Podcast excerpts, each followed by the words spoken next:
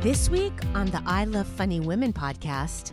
First thing I posted, they just said like hashtag FYP, FYP. I'm like, what the heck is FYP? They're like, for your page. I'm like, what does that mean?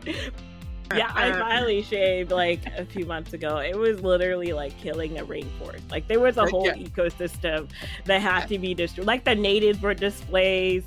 Every dystopian show I ever watched is always an act, and there is no armpit hair. Like this is fake.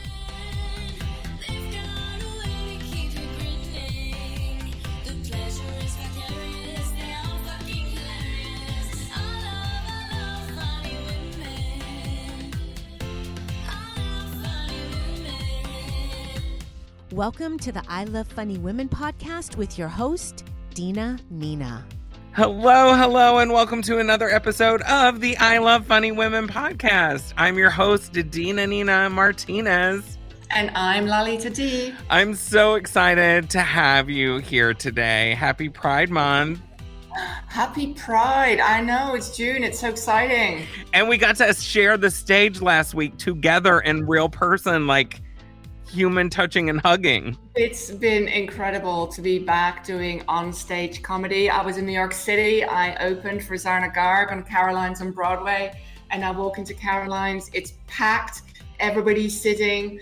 Whatever the people version of bumper to bumper is, no masks like there are and in the bay we're still a little bit more conservative i think around the mask wearing. And i was like oh i don't know if i can do this. And that lasted 30 seconds because i mean it was a comedy show in one of the great comedy clubs. It was amazing. Oh i'm so jealous. Uh, so Thursday was my first time on stage in two and a half years, and I like I couldn't sleep the night after because I was buzzing so much because it was so nice to be on stage in front of people, hugging and touching. And I was okay with doing Zoom comedy, but now I'm like, I need a break from that. I think it'll come back eventually. I think people will get tired of going out all the time, but right now, like, and the audience was just they were so ready to laugh. People need to be out so badly. Yeah, and we're going to give them plenty of opportunities, both virtually and in person. Hey. Woo!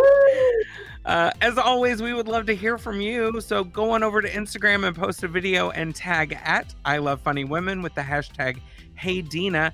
And you could possibly be on the podcast or even on our YouTube. And if you could give us a five star review on Apple Podcast, we'd be ever so grateful. Your review helps our visibility on the platform, and we want everyone to hear these funny women. Hey, this is Door Girl Gregg. Thank you for listening to the I Love Funny Women podcast. If you haven't by now, you should really go to the socials and check out at I Love Funny Women on Facebook, Instagram, Twitter, and on YouTube because really, what else are you going to do? All right, this week in the news. While we begin to open up and return to our sense of normality, the thing we're not talking about is growing. We've barely heard anything about COVID. I mean, except for the usual I don't want to wear a mask and get vaccinated thing, right? Mm-hmm. As we swept the real issues under the rug, they formed a bit of a bump that we keep tripping over like 601,000 deaths. Ooh. Avert your eyes, you know? Mm-hmm. God, so many. Hey, but uh, can we talk about Euro 2020? Euro, what, what, what's that? You're joking, right? No, no. I, Tina, really? What's the matter with you? okay. It's the European soccer tournament that happens every four years and should have taken place last year, but didn't because of COVID. No. Because of the lockdown, the players couldn't get hairdressers appointments, so they had to cancel the tournament. Euro 2020. It's like Eurovision, but with more. Oh, okay, and and a lot more abs. A lot more abs. Last week, the United States Conference of Catholic Bishops decided to make a political statement by putting forth a movement that would disallow public figures who openly support abortion rights to take communion. What? Right, like President Joe Biden. I, I think this is a little petty, don't you? Uh, yeah. but you know, they say the current pope, like he's super liberal because he supports, uh, he tolerates uh, gay people. yeah, which I think is big of him because as a queer person, I can't stand Catholics. Fair, fair. right? Naomi Osaka has withdrawn from Wimbledon because of her ongoing mental health concerns. Mm. You know, to me, that really evidences how hard it is for women of color to function in white supremacist institutions like the world of tennis or the British royal family. hmm No lie, huh? No lie at all. The Supreme Court this week dismissed a challenge to Obamacare in a 7 2 decision. The decision solidifies that Affordable Care Act's legitimacy, and even Amy Coney Barrett was for dismissing it. Amy, what's she of anti-abortion rights fame? That's that's that's good news, right? Yeah, but abortion rights are still coming up on the docket, so there are plenty of opportunities for her to really disappoint us. Oh, I'm sure she will. Adina, I've got some hot off the press news in the celebrity section. Elizabeth Olsen married Robbie Arnett in 2020. Ooh. Yes, I am so excited to read more and find out who the hell these people are. Do you have any ideas? I, I have no idea, like, no clue. Very happy for the, the couple. Mazel. Hey, so we got another federal holiday, Dina. I know, Juneteenth, a holiday that was born in my home state of Texas because slave owners decided not to tell their slaves that they were free for like two years. Oh, that's not petty. Not petty at all. and that's all the time we have for the news this week. Our sexologist Renee Hayden is still out on holiday, so no sex with the stars this week. No sex Oh. without the stars either. Am I right, Dina? You're right. but she'll be returning in July with all new sex seg, seg, segments, segments, segments. I'm Door Girl Gregg, and you're listening to the I Love Funny Women podcast. This week I had the opportunity to sit down with a Bay Area comedian who I just I adore. Oh, she is my good friend. She is the CEO and over royalty of Bangou Productions, which produces online and hybrid comedy events that center BIPOC, women, differently abled, and LGBTQ plus people that are often marginalized in comedy. Uh, They're always marginalized in comedy. Always. All the time. so please welcome Cynthia In Public.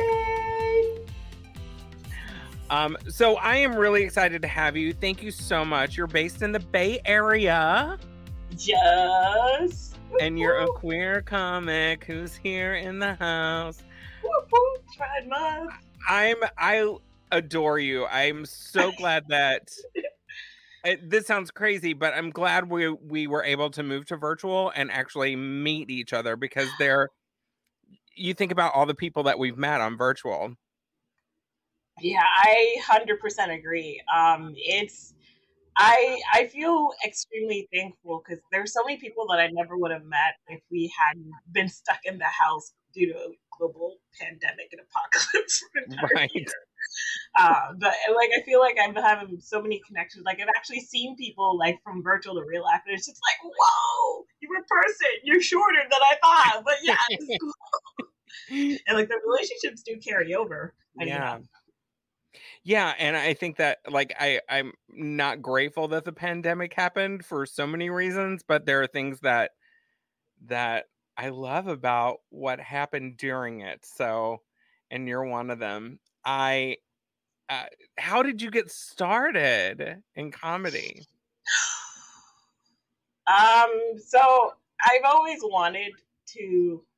So I, when I was a kid, let's just say I wanted to do twenty thousand things, like literally twenty thousand things. Like what the biggest one, I think the number one job was actually superhero, but like Yes. apparently, like I, I like looked into the whole process. and like I do not want to get sued. Um, but like one of the things that I did want to do was I, I mean, I had a really tough childhood growing up.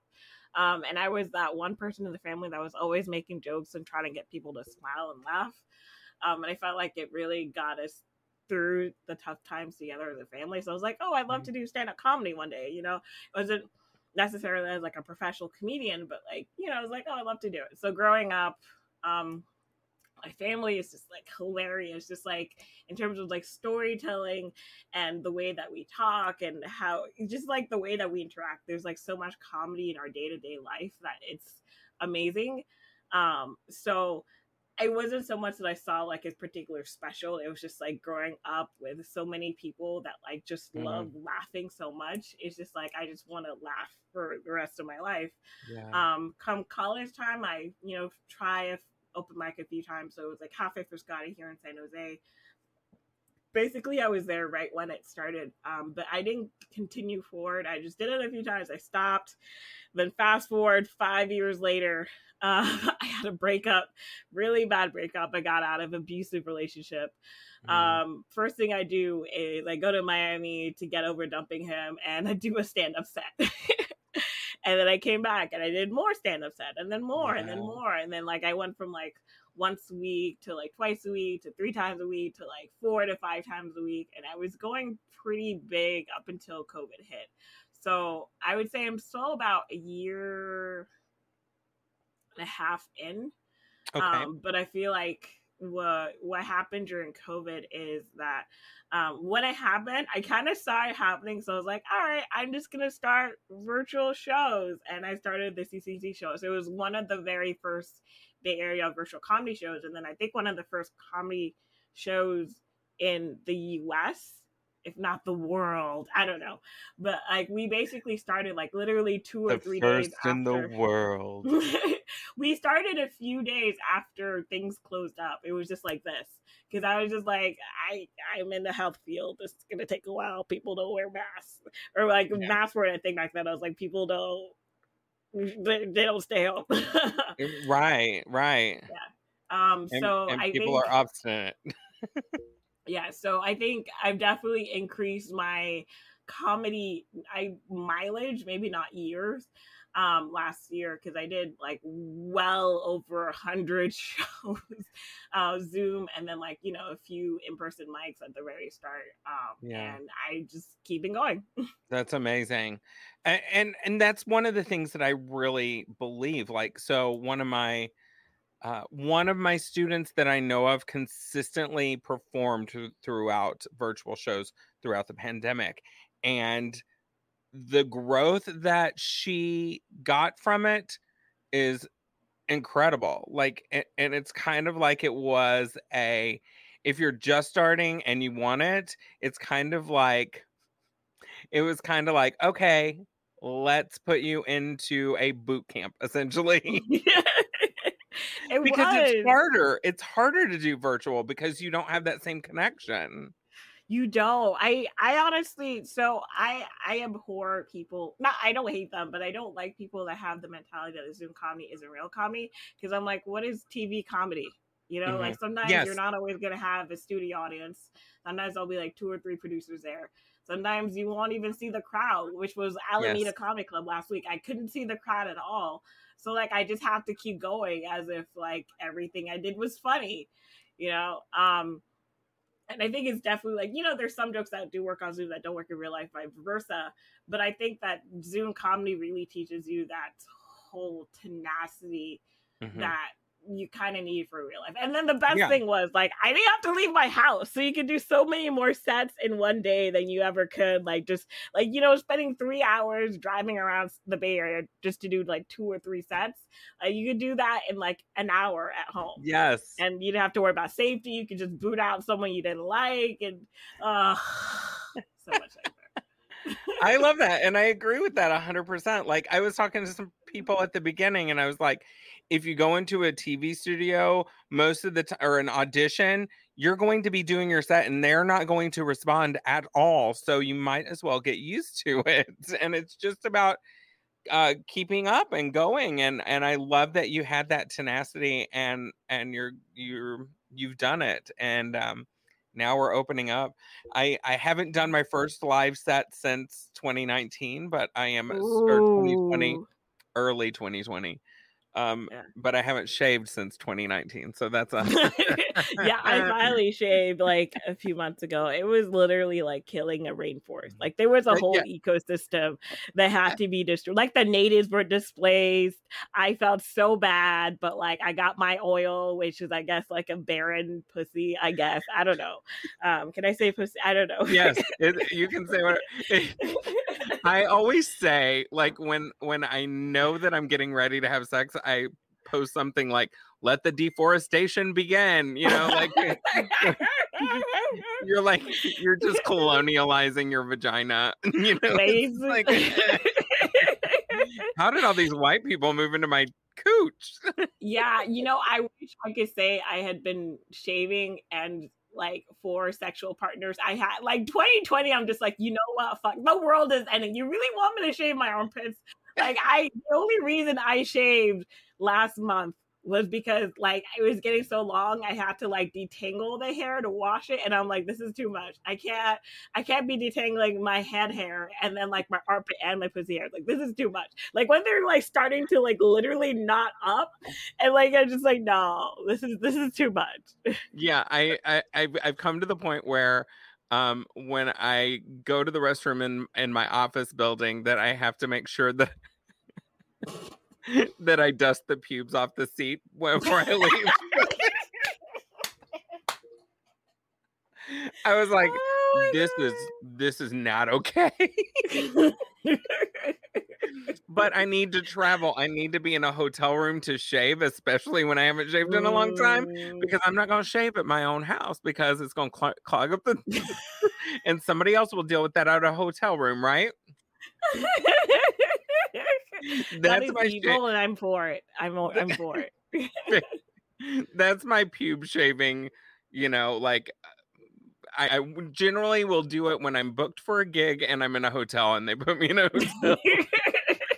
but wait, but why for? Oh, like for I guess if you're like flapping your arms. Okay, cool. Yeah. Well, yeah. yeah it's I like know. I literally got to a point where I was just like, it was like 2020 and like I had to go in because I, I work in like the medical field, so like I do have I did have to go into work, and like it was like it was kind of a warm day. I literally walked in tank tops, raising my arms over. I'm like, I don't give a shit. The world is ending. Deal with it. right. Like yeah, I don't um, care. Like I don't shave, but I don't have a whole lot of under. Like I literally like every dystopian show I ever watched is always inaccurate because like they because like I literally I'm like I look at them I'm like I'm sorry there's no stubble and there is no armpit hair like this is fake this is fake as well. you ain't got leg hair? Three years three years but somehow you find a razor to shave yourself but like no you can't kill that zombie oh no Milla Jovovich had a razor the entire Resident Evil ser- uh, franchise. Like she shaved every. That's not real. if there's a zombie, I'm not going to be worrying about my pink razor, my, my Gillette Venus, whatever you call oh, it. Oh yeah, the pink one that they charge you two dollars extra for because it's yes. pink. I mean, pink text. yeah, it's great. It's great. Oh my god, so funny you also started a production company. Tell us about it. okay. Uh, where should I start? Where should I start? Okay. So I was, let's just start with COVID hit. Mm-hmm. Um, I already knew it was going to be a bad, it was going to be a terrible year because, like, literally January 2nd, I was like, mental health crisis. I'm like, oh, fuck 2020, right?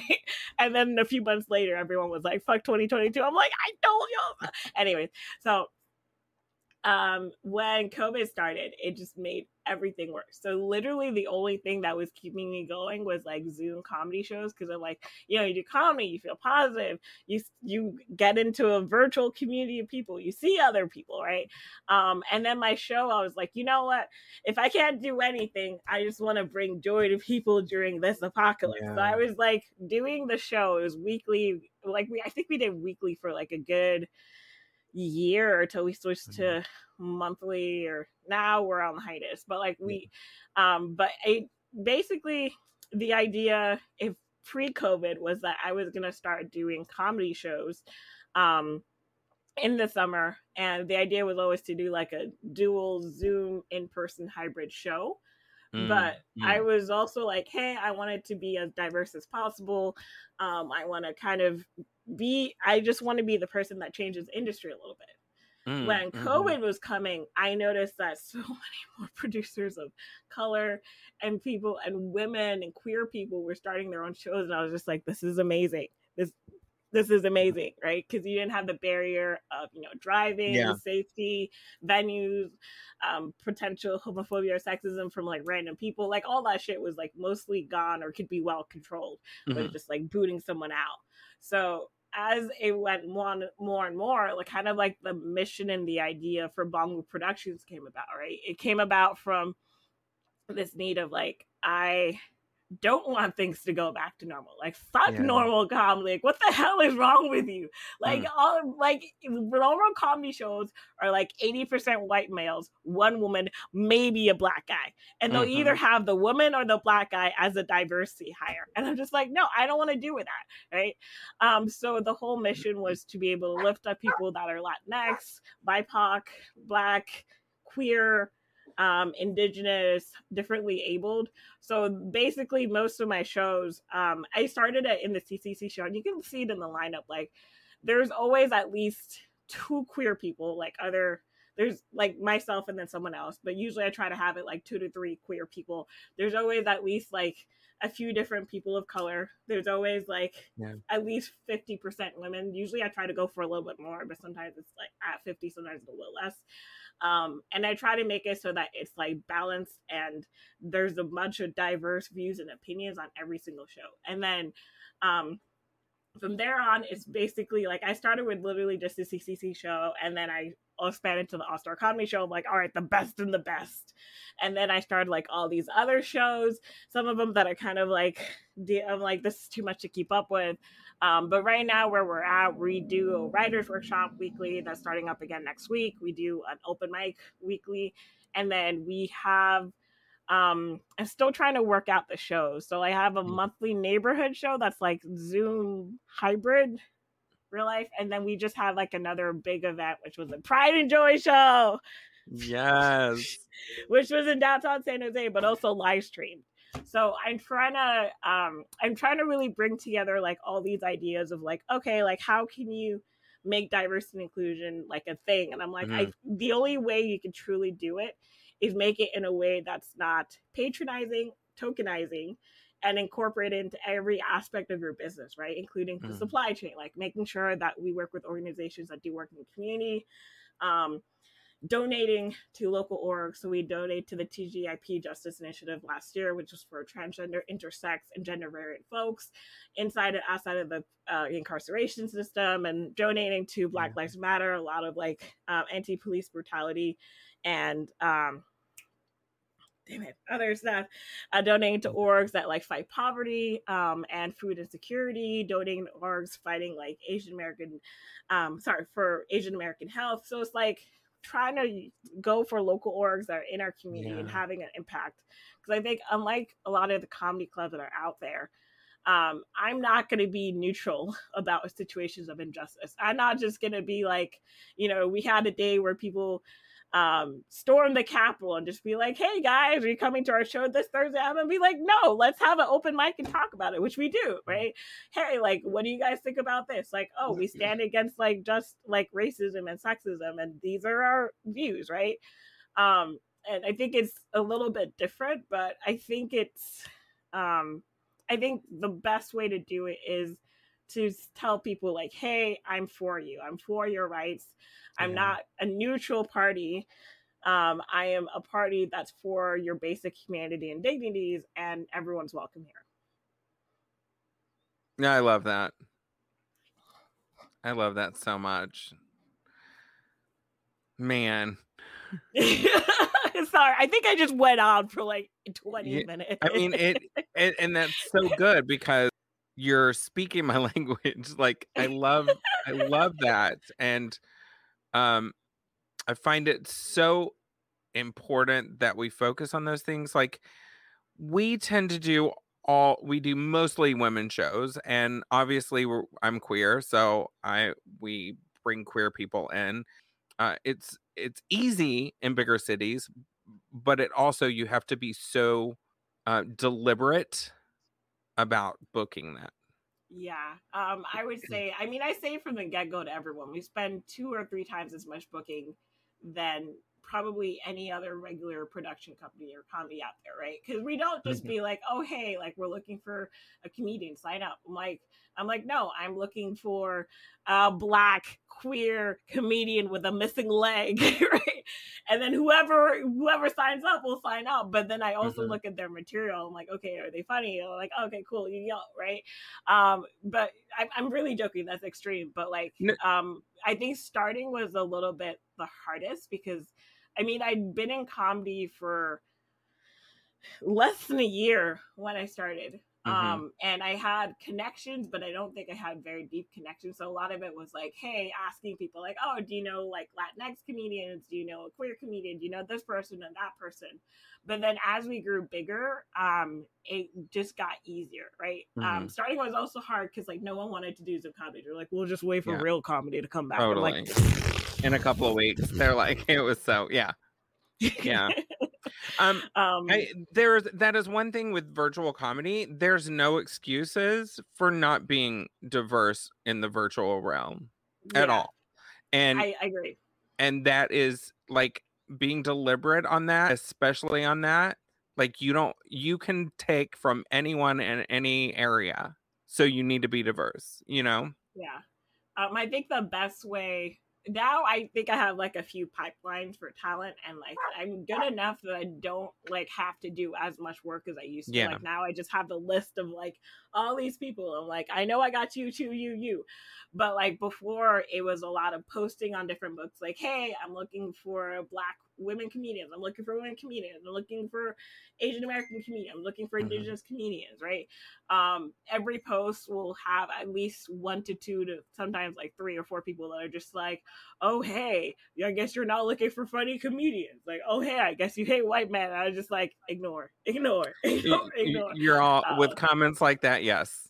right because i'm like it's not necessarily about you that doesn't mean you're not welcome but like you're probably also on every other show ever Right. so i don't need to create a space for you um now though i think it's also just being intentional about um looking at your weaknesses and looking at where you can do better so i Mhm. looked at last year and i'm like okay we did a great on getting a lot of black people latinx people but and women but we need to focus more on queer. So this year i've been actually trying to focus more on hiring more like especially transgender comedians on like normal shows and then specialty shows because i'm Mhm. like hey like if i'm looking at people that are the most affected i need to be booking them a lot more but then booking them in a way where i'm not booking like yeah i'll have like a all transgender women show for like women's history month. We did that.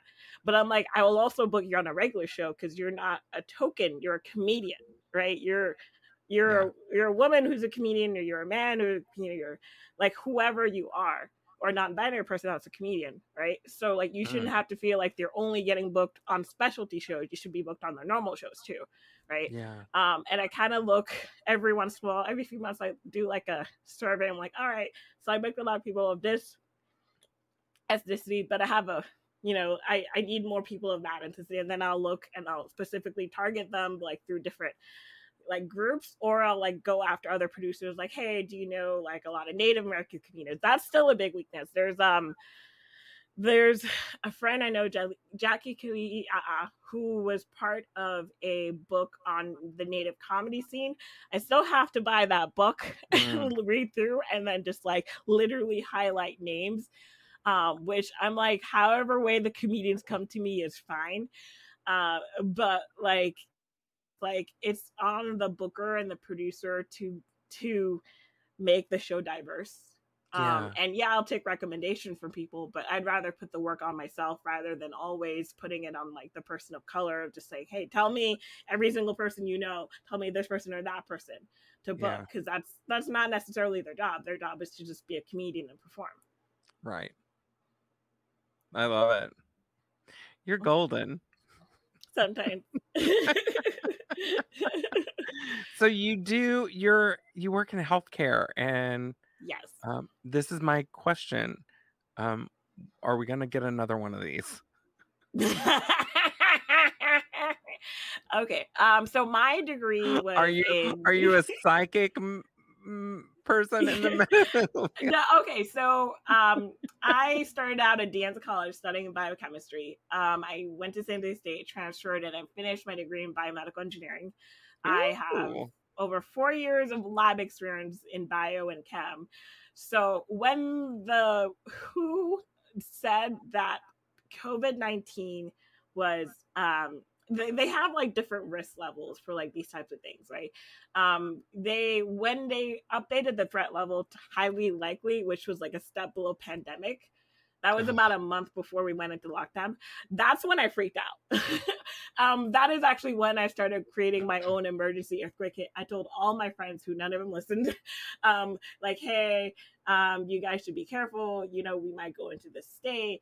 Um, I talked to one of my friends in China who she lived ne- not in Wuhan, but like next to Wuhan province, and she told me how they did the whole lockdown procedure. I'm like, okay, they might do the same thing here in the U.S. So I literally started preparing myself, just like all everything internally. Everyone thought I was crazy, and then the lockdown happened, and they're like, "Oh, never mind, we love you."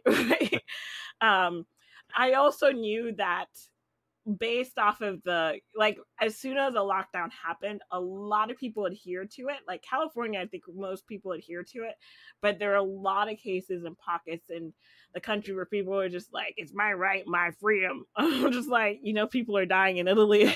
Um, i don't understand. And i kind of just realized like if we because of the way the us is like even if california is perfect there's still people coming from out of state that can screw everything up and we and not all of closed down the- California is perfect.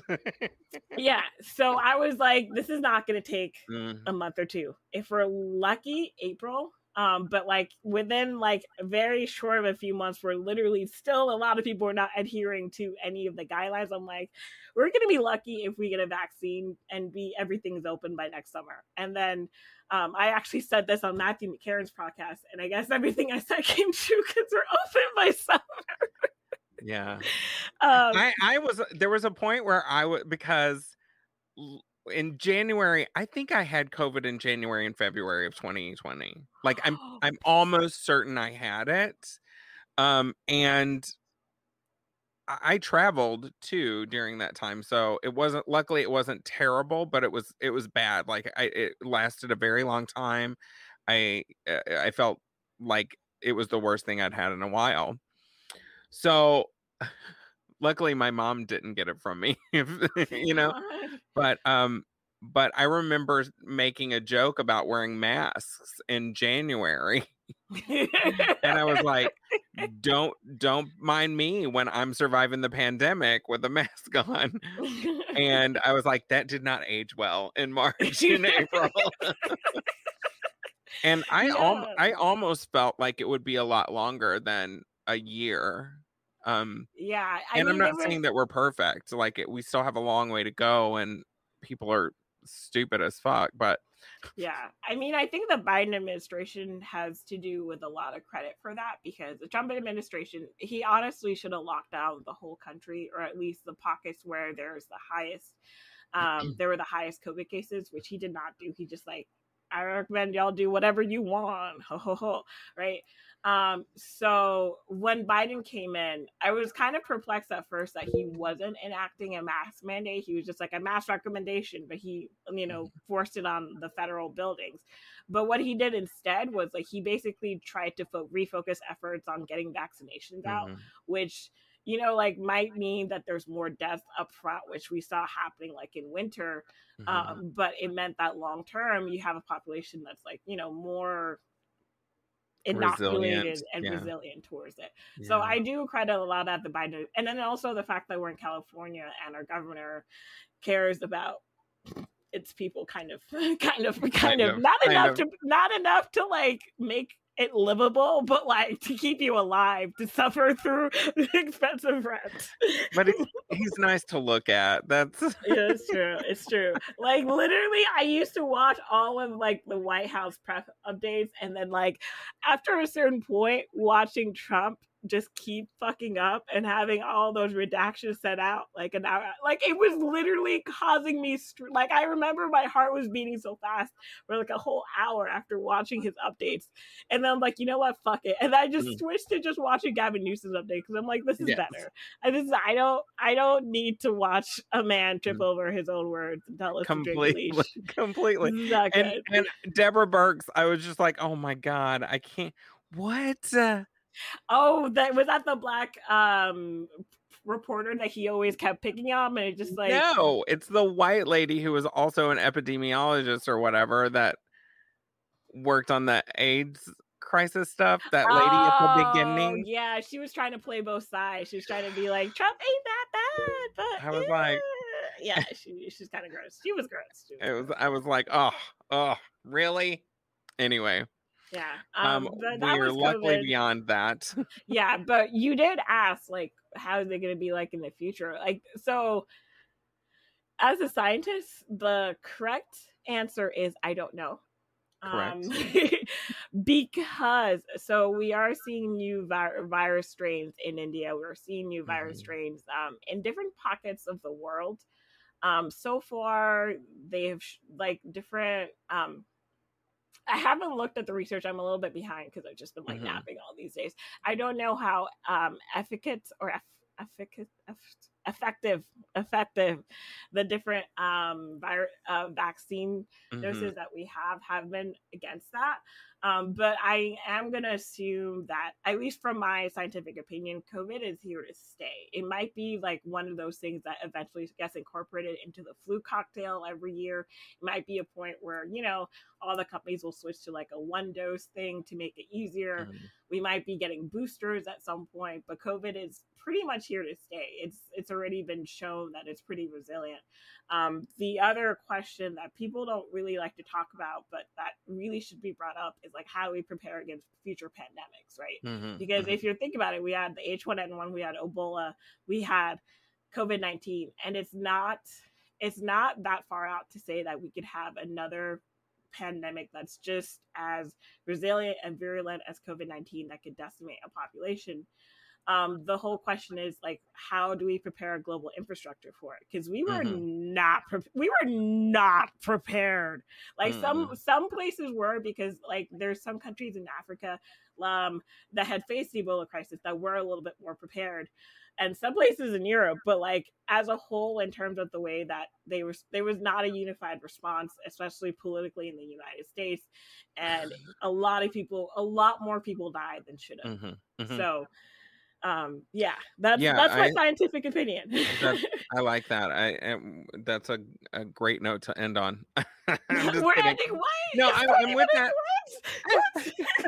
We're all gonna die in um the next one. So um humanity, it's our own fault. Um but I do love what you said. Like and when it comes down to it, this is the thing that I I believe more than anything that we have to be globally unified and all on the same page, at least on a, a level that can respond immediately. Um, because we, whether we like it or not, we are um, a global society. We are interconnected so much that we've seen, we saw it just spread around that we have to think globally and act locally. You said it. you said it, girl. I did. Oh my god, this has been so fun and so enlightening. Um, where can people find you? Oh, um, at Cynthia in Public on Instagram, at Cynthia in Public on Facebook, um, at Bangou Productions on Instagram, at Bo- Bangou Productions on Facebook. That's it. At some point, I'll like set up a TikTok. But, uh, uh, It's a lot of work. too much work. I I don't feel like I'm young enough for it. I mean, I posted three things that got boomered left and right, and I was like, whatever. yeah, I mean the first The word rad is still viable and vibrant. Yeah, I mean, I remember the first thing I posted, they just said like hashtag FYP, FYP. I'm like, what the heck is FYP? They're like for your page. I'm like, what does that mean? What? And then I was like googling. it. I was like, what does for your page mean? They're like, oh, it's for your page. I'm like, what is that? This is it. This isn't relevant. This isn't helpful. Like I don't, I don't know. The hashtags are different. I'm like, this is too much. Maybe just Find Cynthia in public woman. on your page. FYP. Thank you so much, dear. And that is all the time we have for this week. Thank you so much for listening to the I Love Funny Women podcast. You can find us on all the social media at I Love Funny Women and find us on YouTube as well. This podcast was written by me, And me. and you can find me on all the socials at Dina Nina Martinez. And you can find me on at Lalita Dee Comedy. D W E Lalita Dee Comedy. find our guest Cynthia in public on all the socials at Cynthia in public. And door girl Gregg is on Instagram at GG Potter. And our lovely announcer, Crysta Garner, is on Instagram at Crysta Garner This is an Artemis Glow studio production. in association with Crossover Media and AMG. Have a great week.